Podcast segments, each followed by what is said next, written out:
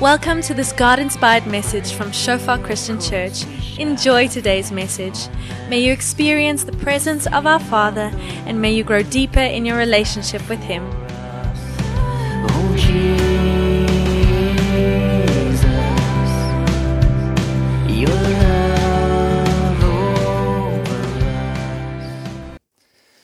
Yes, Father, thank you that we can just come before you, Lord, and yeah, just acknowledge, Lord, that you are faithful, Lord, and that you are so good, Lord. And yeah, thank you that, that you are the one that's building your church, Father, and thank you that you are the reason why we are here, Lord.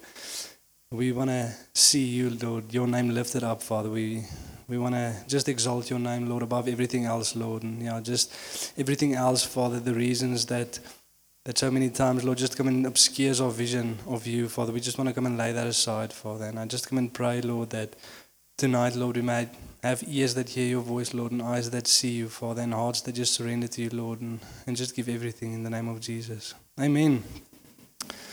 Cool, guys. So tonight's sermon, we're going to speak a bit about seeking first the kingdom. And, and just just to start this off, you know, we, we know that from scripture and from what the Bible says, you know, we are people that's supposed to seek first the kingdom, you know, and especially in in a a culture and in a society that, that demands so much of us, you know, and that wants us to chase a lot of other things. Jesus says, you know, do not be anxious about those things, but seek first the kingdom. But just ask ourselves a question, you know, who who woke up this morning and is like, yes, I'm going to seek the kingdom today. You know, maybe through the week, waking up and, and, you, and you thought to yourself, I'm going to I'm gonna seek the kingdom today. I'm going to seek the king and his righteousness. Maybe even in the last month or year, you know, it's not something that we that we find ourselves constantly thinking about, you know, seeking the King and His kingdom, because we have other stuff going on. And then many times we think about, okay, when we go on mission, surely now we're seeking the King and His kingdom. And then now and then they also went on, on a mission to uh, the village, I think, in, in Johannesburg, with the Johannesburg team to Durban for a weekend. And we went to Zimbabwe for a week, and I know in 2016 we went to Malawi for two weeks, and Many times we think, okay, for this weekend or, or for this week or these two weeks, we're going to seek the kingdom of God. We, we, we're going to seek Him. You know, and we, we're laying everything aside to see God. But when we come back and we find ourselves back in reality, it's difficult to have that same mentality, that same mindset. You know, for me now it's quite easy because I work for the church. You know, and to, to seek first the kingdom of God when I wake up, that's that's something that I do, and it's something that comes naturally because you know our meeting starts with prayer, and it's easy to see God, and it's easy to see God. But when I was still working at Digimag as a sales rep, you know, it wasn't that easy. And for some of us, you know, working at Sasol, in the mines, in the schools, or wherever you're working, many times, you know, the enemy wants to come and bring this lie of the great divide. We have a divide in our lives between the secular and the holy. There's certain things that we do that we are seeking God, we are seeking the kingdom, but then there's times that, you know, we just go on with normal life. Things that, that we should do. But it's not what we do that determine whether something is secular or holy, but it's unto who we do it. You know, and, and even in our works, know, as we go through this this sermon tonight and we go through this passage, you know, speaking about, you know, serving either God or money, you know, laying up yourself treasures on heaven and on earth. Just from the get go, I just want to make a statement. I'm not saying that all of us should go and sell all that we have and I give it to the church and start working full time for the church. That's not what I'm saying.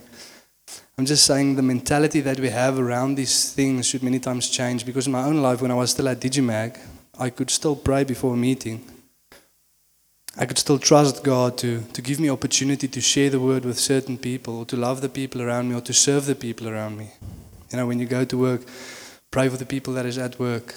And again, not saying that you should all of a sudden just preach the gospel the whole time because then some of us is going to get no work done.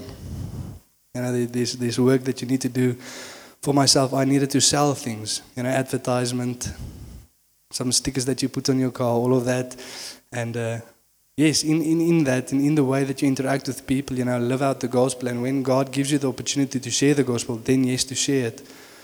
But not to, to just speak about the gospel all the time. I know when we were having a, um, a sermon about prayer, you know, positioning yourself for prayer, I also made this joke. When the scripture says, never cease to pray, it doesn't mean you should speak in a way that sounds like praying. And then when your boss asks you to do something, you say, Yes, I will do it in the name of Jesus. Amen. You know, you don't have to do it like that, but just have a constant awareness of what God is doing and where He's leading you. And to like Jan Low, you know, say that when God speaks, then we do it. And I remember Hendrik Retief, he was one of the engineers that we had here. And we were busy with a corporate three day fast, the whole of Shofar. And we were fasting in one of the plants at Sasol. It was also shutdown time. And the plant just didn't want to start up. And then in the end of the three day fast, the plant starts up. And Hendrik says, you know, he told the people that, you know, certain demons don't get driven out by prayer and fasting. And also some plants only get started up by fasting and prayer. And then just to find a way, know, to share the gospel or to testify to the people that we're working with and for about the goodness of God in our lives. And then just to link it to, to Vary's sermon last week, um, speaking on um, Hebrews 12. And then verse 1 to 3 says, you know, therefore, because of the saints that went before us, because of the great people of faith of old, let us also lay aside every weight and sin that so easily ensnares us, and let us run the race with perseverance, looking to Jesus, the author and finisher of our faith. And many times the things in our lives, it, it wants to come and take our focus off of Jesus. Because if the scripture says we should lay aside every weight, we should lay aside every sin, and then look to Jesus, then inevitably those things are keeping our attention off of Jesus. It wants to shift our focus and it wants to come and shift our minds. And one other thing that temptation also does, you know, the things that, that tempt us in life, the weights in our lives, the sins in our lives, it also reveals our heart. You know, the condition of our heart, the desires of our heart. And just to illustrate this, you know, all of us sitting here, we get tempted with different things. And that is because our heart's desires are after other things. There's certain things in life that we value, and there's other things that we don't value. And therefore, certain people always get tempted with different things. You know, many, some of us also get tempted with, with the same things. A lot of men get tempted with the same things. A lot of women get tempted with the same things. I mean, we don't easily fall for, for the temptation of the sale as women do. But we fall for other things. You know, like Vary says, he calls it the double cab syndrome. You need the double cab bakkie. You know, and uh, until the new one comes out, then you need the new double cab bakkie. But it's something that goes on and on and on, and, and we constantly need stuff in our lives. And today I want to address one of the things that I feel is one of the biggest temptations in our, in our generation, in our culture that we're living in, you know, the Western world. And that is to lay up for ourselves treasures on earth. You know, whatever that treasure might be, whether it's a, a, a lot of shoes or the double cab bakkie. Whatever it might be, one thing that we know about these treasures on earth, mostly money will help with that treasure. If, if, we, if we have money, we can get the treasure. You know, even if we value relationships and other things, some people even think money can help with that. And it's a very superficial relationship then, but money helps nonetheless. So we constantly, you know, with advertisement and all of the things around us being bombarded, to not seek first the kingdom of God, not to lap treasures in heaven, but to lap for ourselves treasures on earth. And to seek the things that's living here with earth. You know, I want to live here and I want to have as much stuff as possible now. And that will give me fulfillment. That's what the media says. And tonight I hope I can give us three points or rather three statements. And we all know the statements and we all have read it in the Bible. But I really hope that as we are faced with these statements tonight and as we see them, that we can make a choice you know, to lay up treasures in heaven, to serve God instead of money, and to seek first the kingdom. Um, and that is going to be the three points as well, if you want to write them down already. But if we can read on the screens Matthew 16, verse 19 to 34. And it says, Do not lay up for yourself treasures on earth, where moth and rust destroy, and where thieves break in and steal. But lay up for yourselves treasures in heaven, where neither moth nor rust destroy, and where thieves do not break in and steal. For where your treasure is, there your heart will be also. The eye is the lamp of the body. So if your eye is healthy, your whole body will be full of light. But if your eye is bad, your whole body will be full of darkness. If then the light in you is darkness, how great is the darkness? No one can serve two masters, for either you will hate the one and love the other, or you will be devoted to the one and despise the other. You cannot serve God and money. Therefore, I tell you, do not be anxious about your life, what you will eat or what you will drink, nor about your body, what you will put on. Is not life more than food, and the body more than clothing? Look at the birds of the air. They neither sow nor reap, nor gather into barns, and yet your heavenly Father feeds them. Are you not of more value than they? And which of you, by being anxious, can add a single hour to his span of life? And why are you anxious about clothing? Consider the lilies of the field, how they grow.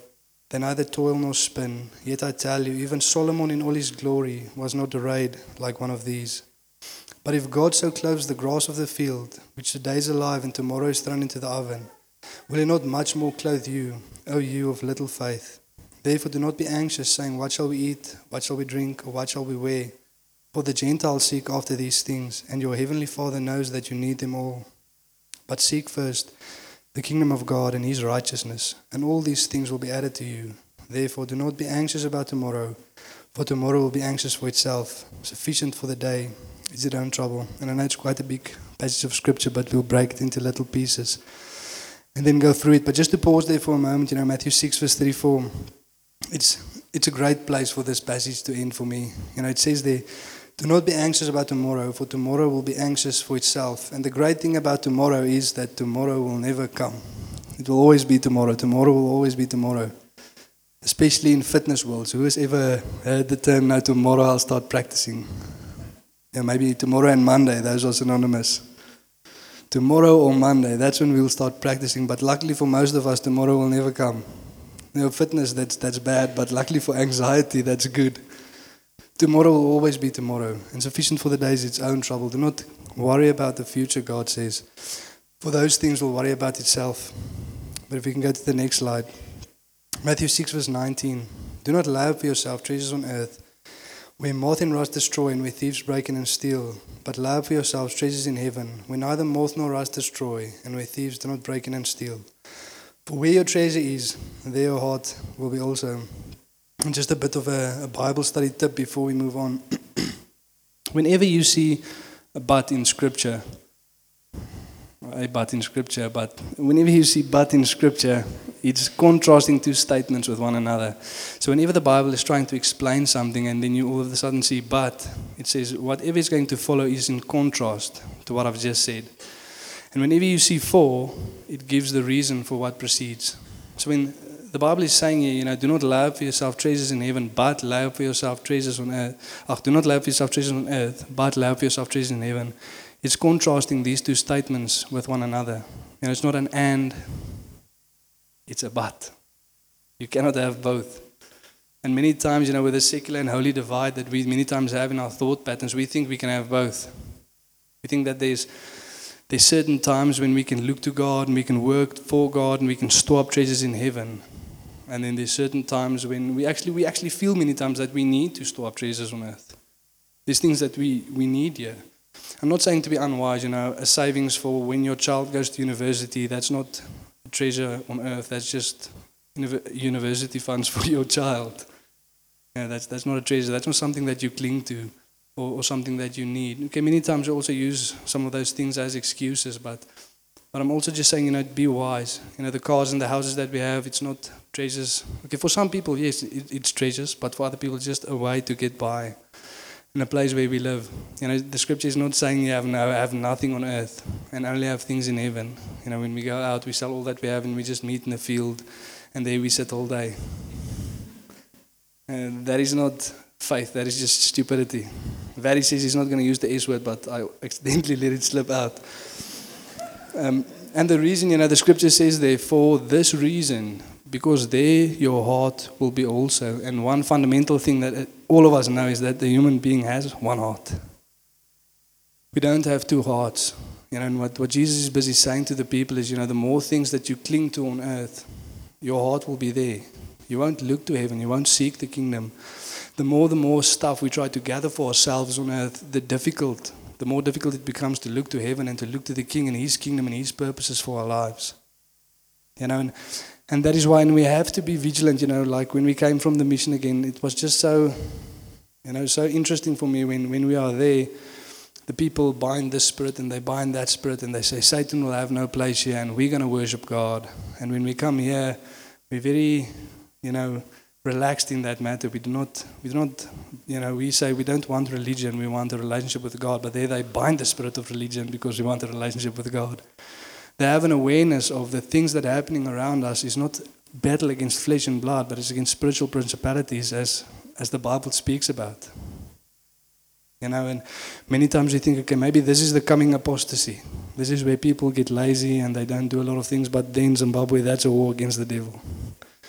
And then we must be vigilant and realize that these thing's coming through the media and trying to get our attention off of Jesus.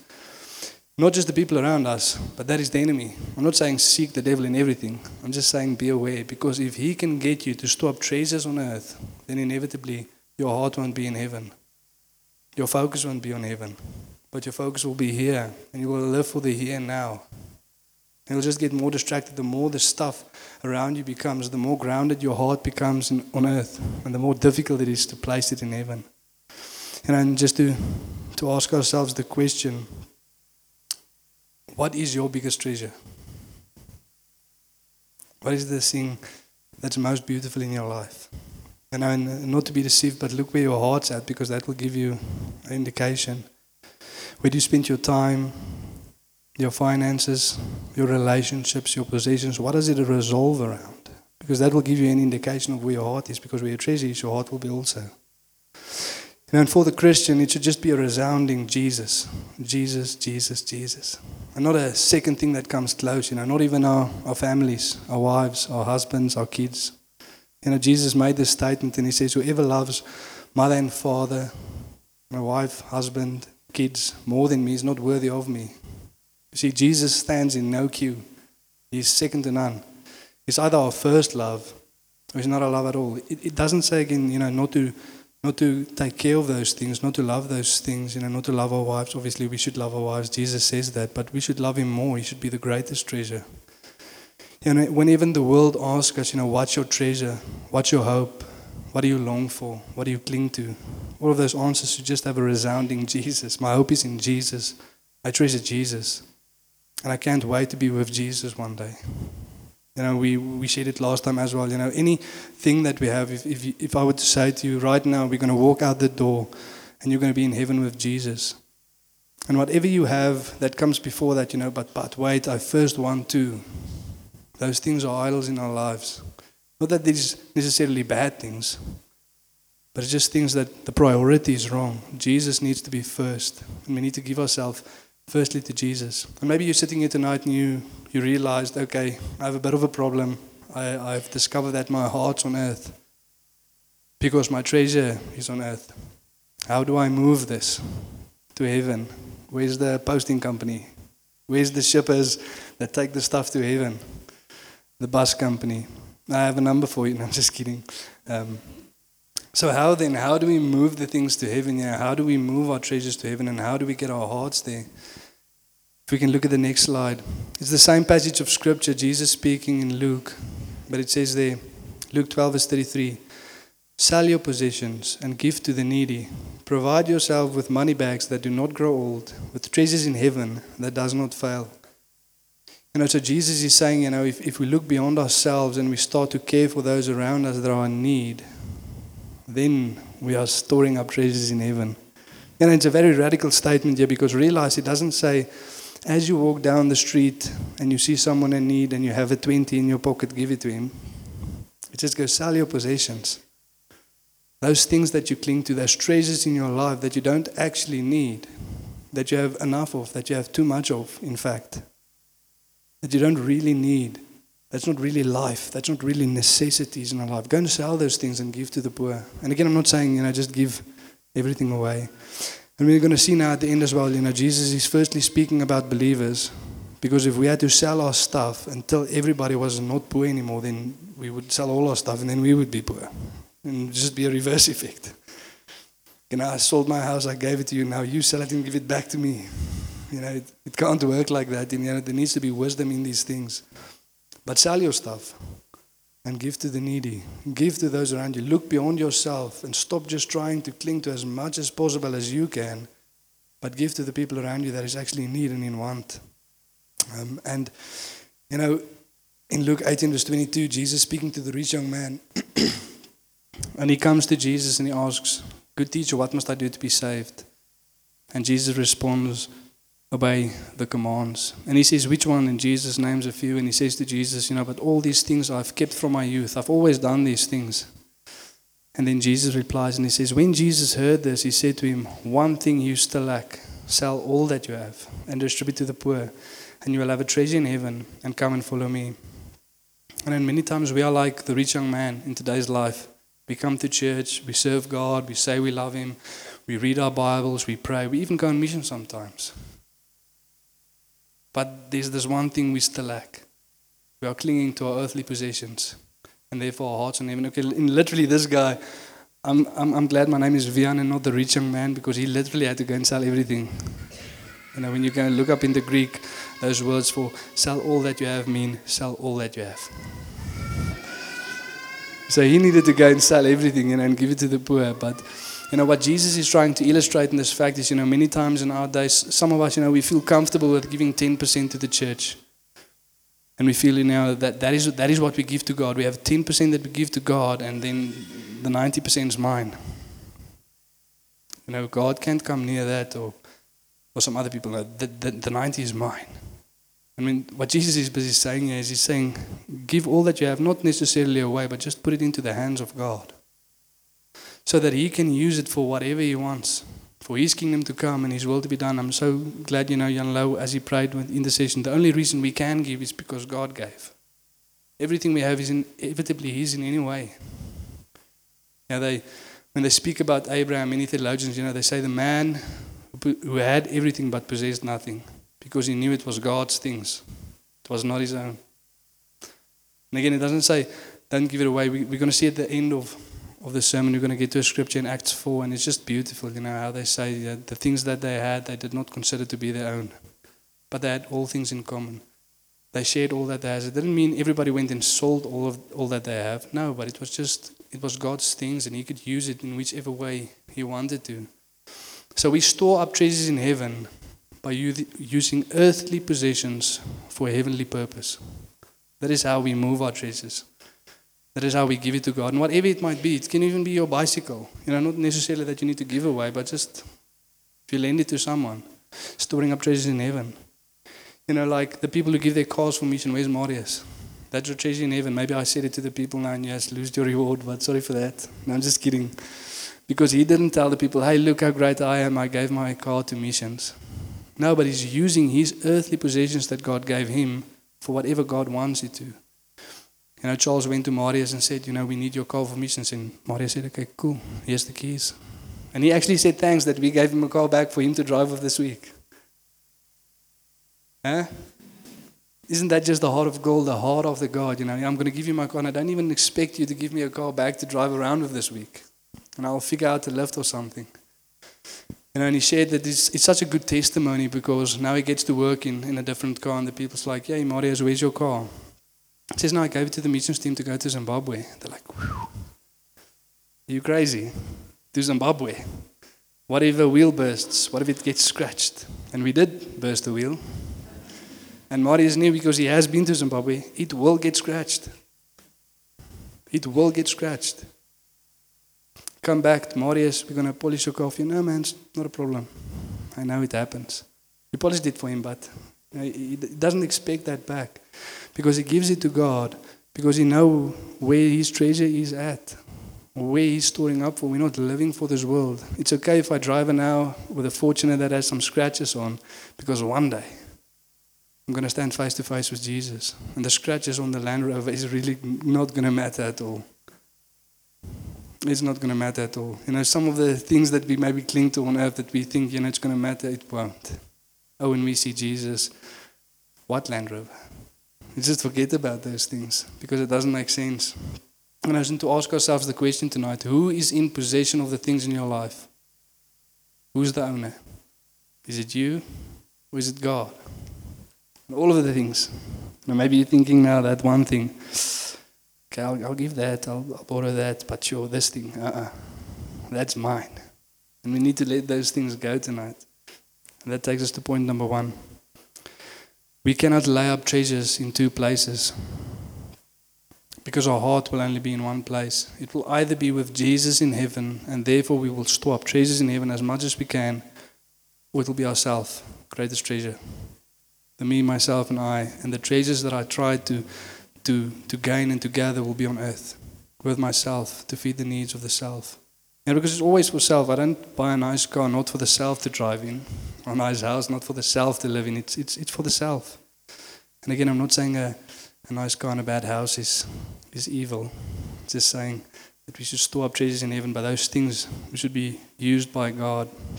And Jesus will always remain the greatest treasure, whether we see it or not, whether we believe it or not. That is the truth. There's none more beautiful, none more precious, none more holy, none more worthy than Jesus. And Molly prayed at that intercession. I was so blessed by that. There's no greater treasure than Jesus. There's none more worthy. And she actually prayed the words, you know, if we have Jesus and we have nothing else, we have all we need. And isn't that true? He is all we need. He's the greatest treasure. Oh, he fulfills, he sustains. No matter what the media says, you know, the things that you need. Hey, buy this and you will be fulfilled until you need something else. And something else will come tomorrow, and more of that the next day and the next day. There will always be something that we need, according to the media. But if we have Jesus, then we have fulfillment in our lives. We need Jesus in our lives. And the thing is, guys, we cannot seek both. Like we said, it's either laying up treasures in heaven or laying up treasures on earth. And that takes us to the next scripture Matthew 6, verse 22. It says, The eye is the lamp of the body. So if your eye is healthy, your whole body will be full of light. But if your eye is bad, your whole body will be full of darkness. If then the light in you is darkness, how great is the darkness? No one can serve two masters, for either he will hate the one and love the other, or he'll be devoted to the one and despise the other. You cannot serve both God and mammon and money. The first time I read the scripture, I actually thought that they lost, you know, this verse that say you cannot serve two masters, and they just decided to put it in there because I had no idea what it has to do with your eye that is a lamp of the body. But just to explain that to us, you know, in Jewish literature, the eye is very similar to, to the heart. And in the King James Version actually translates this very well. It says, if your eye is singular, meaning a healthy eye has a single focus, a single vision, a single devotion, and that devotion is towards God. It only looks to God. It's a heart that is yielded and set on God and God's kingdom and God's purpose. That is a healthy eye. And then, if your heart is set on God and only the things of God, then inevitably the rest of your body, the rest of your life will be full of light because you're looking to the light of the world. But if your eye is bad, meaning that you have impaired vision or double vision, you're looking to God and to money. Inevitably, you're then not looking to, to one of those, you know, just between the two. We, we cannot look at both things, it's either or the one. It says if you have a bad eye, a corrupt eye, looking to the things of this world, and not only to God, then you have a heart that is not set on God alone. And inevitably, the rest of your life will be full of darkness. There won't be a lot of good things through your life. And then many times we think about bad things in our life, or, or if we read, you know, that your whole body will be full of darkness, we think about people totally lost in sin. But if it's not set upon God and the things of God, then that is sin. It's missing the mark. You know, the original meaning of sin is to miss, to miss the mark. And not to look at God alone, it's missing the mark. It's missing the purpose. You know, we should have our eyes fully set on God every time, every day, every minute. And we will fail in this, but luckily that's why there's grace. Amazing grace, how sweet the sound. Because we will fail, we will get distracted. We will every now and again again read through Hebrews 12 and realize, shucks, I've again let some certain weights and sin ensnare me. There's certain things holding me back, and then we just lay down and look to Jesus again. Because that's where grace comes in. And again there the but. It's either or. We cannot have both. We cannot look to God and the things of this world. We cannot serve God and money. And why is that? You know, because with the great divide of secular and holy, we think that sometimes we are living to God, sometimes we're serving God, and sometimes we are serving the things of this world. And inevitably, it cannot be so. And for many of us, you know, maybe we have been at that place in our lives. Maybe you know someone that's in that place in their lives. Maybe you yourselves in that place. Because here's what will happen: if you serve money, you will view God as a servant. Because if I try to gather money, try to gather earthly possessions, I will use God to get that things for me. You know, in the moment when stuff gets shaky in my life, you know, and I lose my earthly treasure, then I run to God. Lord, help, I, I need these things again. My life is falling apart. And the moment God restores those things in our lives, God goes out the door again because I have my treasure back. It was never God, it was the things of this world. And we see that around us many times. That will inevitably be the case. If we serve money, we will use God. But if we serve God, we will use money and our possessions for His kingdom, to see His will be done, to see His kingdom come. You know, Anu shared this at, at a biblical um, stewardship at Bible School 1. It says, Money is a good servant, but a bad boss. It's not a very great boss. It will ruin your life. And we need to have eyes fixed upon Jesus. If we can go to the next slide. This point illustrates it for me so beautifully. Matthew 13, verse 44. The kingdom of heaven is like treasure hidden in a field which a man found and covered up. Then in his joy, he goes and sells all that he has and buys that field. And again, sells all that he has. It doesn't literally mean that we should go and sell all that we have, but it means that every single part of our being, all of our time, all of our possessions, all of our finances, all of our, all, of our relationships, we are investing into this field. What is the field? It's the kingdom of heaven. Because we saw the treasure in that field. What is the treasure? It's Jesus. Because we saw Jesus in our great joy, we want to invest all that we have to make sure that one day I stand face to face with the King. And all else can fade away because I desire Jesus. That's what it's about. It's about nothing else. You know, and again, not to just sell everything we have, but to say, God, everything in my life you can use to see your kingdom come and your will be done. In any which way that you want. You can use my stuff, you know. And, and many times, you know, if we come to think about it and we think through those processes, we don't hear God speaking to us a lot about, you know, our possessions and our finances. And that's because we've built a wall. It's off reach. It's non-debatable. We don't want to speak about that. It's like as, as if we're deaf to that, you know. And God is a gentleman. He knows the conditions of our hearts. He knows what we cling to. And if He knows you cling to those things, He's not going to come knock down the door and ask for, for the things in your life. No, He wants you to, re- to, to surrender that freely. He wants you to see the treasure. He wants you to gaze upon Jesus and then freely just let go. You know, like Sia says, he explains the story about this little girl having his glasses and he sees that she's just busy bending it and she's going to break it at any moment. And then he goes and fetches a fizzer. He waves it to the girl and says, Look what daddy has. And when she sees what her dad has for her, she lets go of the glasses. And that is the same thing that God does. You know, when we see what God has for us, we let go of these things. He doesn't want to come and take it from us. You know, we have a free will. We must choose. We must decide. Even if it literally means selling everything. Um, and for some of us, maybe that will be the call one day. But that takes us to point number two. We cannot serve two masters. and C.H. Spurgeon he has a, a wonderful quote. He says, To have many aims is much the same than to have no aim at all. You know, maybe if you go, who, of you guys go to the gun range, likes to shoot? Is any people like that? Again, you will know that there are a couple of targets on the gun range because you have a couple of bullets. We only have one life. We only have one heart. And we can only aim that at one thing. And if we shoot and we miss, or when we hit the wrong target, there's no reset button like on the PlayStation, on the Xbox. There's no three lives, you know, you get three chances. There's one. And we need to aim the one life that we have. That is away like that. It's just gone in a moment.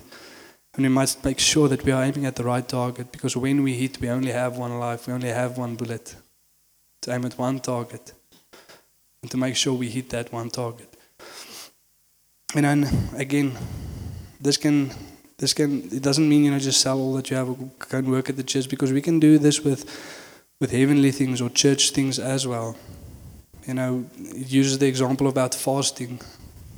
If if you are fasting, then you can either fast in a way for people. You know, Jesus says when you fast, do not, you know, look like you're fasting in front of people.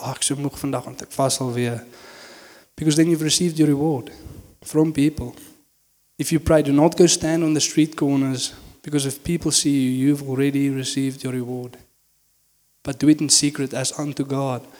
And from your heavenly Father who sees in secret, you will receive your reward. And the same thing with our works, with our jobs. For who are you doing it? Are you doing it to look good for the people that you work with? Are you doing it for that promotion? It's not bad to work for promotion, but promotion comes from God. But when people ask you, why are you working so hard? Why are you so diligent? It's because, because this is worship unto God. So they say, what do you mean? Don't we have the same boss? And you're like, no, we don't.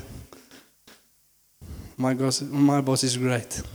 I'm working as unto Jesus, and everything in my life is worship unto God. Every single thing that I do, I must do with a mentality as unto God.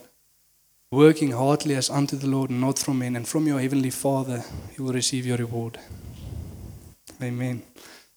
You know, and, and some of us, we, we need to see the treasure. We haven't seen the treasure, and that is why it's difficult to give everything. And for some of us, we need to put out our faith because we have a lack of faith. And just to quickly finish off with the last point, if we can go to the next scripture. Here, Jesus addresses the problem. And he says, Why are you anxious? It says in verse 30, Oh, you of little faith.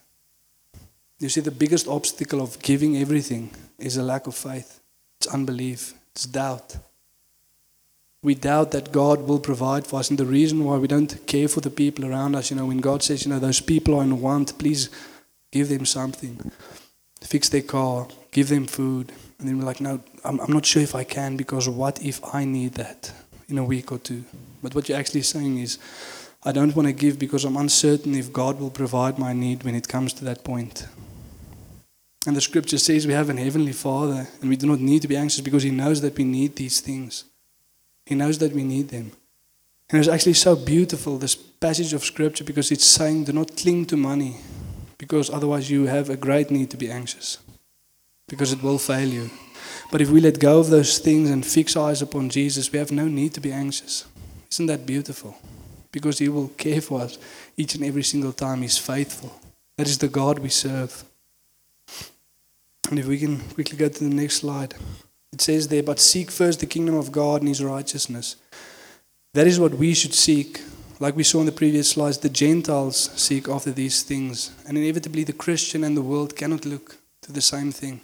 We cannot seek the same thing. We cannot rely on the same thing. You know, that is a materialistic worldview. There's a view of creation called materialism, and that is the atheist view of creation. It says that only things material exists. There's no God, no angels, no demons, no heaven and no hell. We only live for the things here, and inevitably, then we only try to gather the things here as much as possible. And then Wayne Grudem asked the question to Christians. He says, "If God did not exist, would your lives be any different?" Because if we say God exists, we're inevitably going to live for the treasure in heaven. We're not going to store up here as much as possible. But if our treasure is on earth and we're living for the things material and God did not exist, our, our lives wouldn't change. That is a bit of a problem. You know, Craig Groeschel, he calls it the Christian atheist, saying that God exists but living like he doesn't.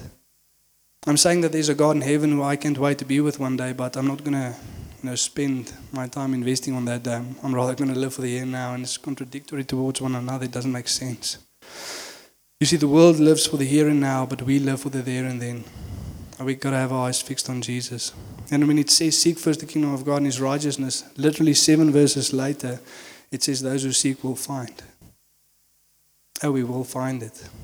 And then when Jesus illustrates, you can know, but what is this again supposed to look like? In Matthew 25, speaking about the final judgment, it says, When the king comes back, he will divide the people into two groups, like sheep and goats being separated. And then the king will look to those on his right and says, Come inherit the kingdom that has been prepared for you from the foundations of the world, because I was hungry and you gave me food. I was naked and you clothed me. I was thirsty and you gave me drink. I was a stranger and you welcomed me. I was sick and in prison and you visited me. And then the righteous will answer, Lord, when did we do these things to you? And the king will say, If you did it to any one of these, you did it unto me. And then to those on his left, Sorry, but you cannot enter because you didn't feed me. You didn't give me food. I was a stranger and you didn't welcome me. You see, many times we we think to ourselves, you know, a pastor in in um, in uh, Somerset West, Anton Mayberg, he wants to ri- write a book, The Great Surprise, about Christians that claim to know God coming into heaven and say, "Yes, Lord, we're here. Can we please come in?" And he's just going to be like, "Sorry, but I, I never knew you. Depart from me, you workers of lawlessness." Because I don't care what you proclaim, or what you say you did, or what you wanted to do, your good intentions. I'm looking at what did you do. No, not a works-based salvation, but if we see the treasure, we go and sell all that we have with a great joy to buy that field, because we've seen Jesus, and we know that He's all that we need. We know that because we've seen, and that is what it's about. It's about seeing Jesus, and you know, John Piper he also has this good quote. He says, God prospers us not to raise our standard of living, but to raise our standard of giving. God does not give you more so that you can have more. He gives you more for the people around you that is in lack and in want. And sometimes we have the most ridiculous excuses. You know, no, like, sorry, precious, you know, the people that working in our houses, many times they are Christians, they are believers. You know, their children go to sleep hungry sometimes. They don't have school clothes, they don't have food. But I want to give them minimum wage because I want to go on holiday at the end of the year. That's a ridiculous excuse. And God is not pleased with that. Or I, I want to buy a new house, or I want to travel, or I want to be, buy a new, a, a new house, or car, or travel. You know, that is, is bad excuses. I'm, again, don't hear what I'm not saying. I'm not saying that a new house is bad, or a new car is bad, or going on holiday is bad. But if the people around me are suffering, that I come into contact with, and I don't want to help that need because I want to go on holiday, then that's a bad excuse. And God is not pleased with that, you know, and we need to come to that place where, where we share with those around us. If we can go to the next scripture, just to, or the third point, it says they seek first the kingdom of God. I want to ask us tonight, you know, what is holding you back? What's that thing in your life that, that you need to surrender, those treasures that you cling to, that you need to lay down at the feet of Jesus? Because we need to let it go. Because we're not living for this world. We're living for the kingdom that is to come. Yeah, and some of us, we need to pray tonight, Lord, help my unbelief. You know, like the centurion when it comes to his son. Lord, I believe, but help my unbelief. Because we see that in the scripture, it wasn't an absence of faith, it was just a lack of faith. We need more. And, we need to come to God with our masks off because He knows there's no pretending. He knows what the things are that we cling to, He knows what the real desires of our hearts are. And we need to come to God tonight with an honesty and say, Lord, is, these are the things that I struggle with. These are the things that I cling to. These are the desires of my heart. Now just come and lay it down at your feet. Because we need to see the people around us prosper as well. We need to see justice spring forth.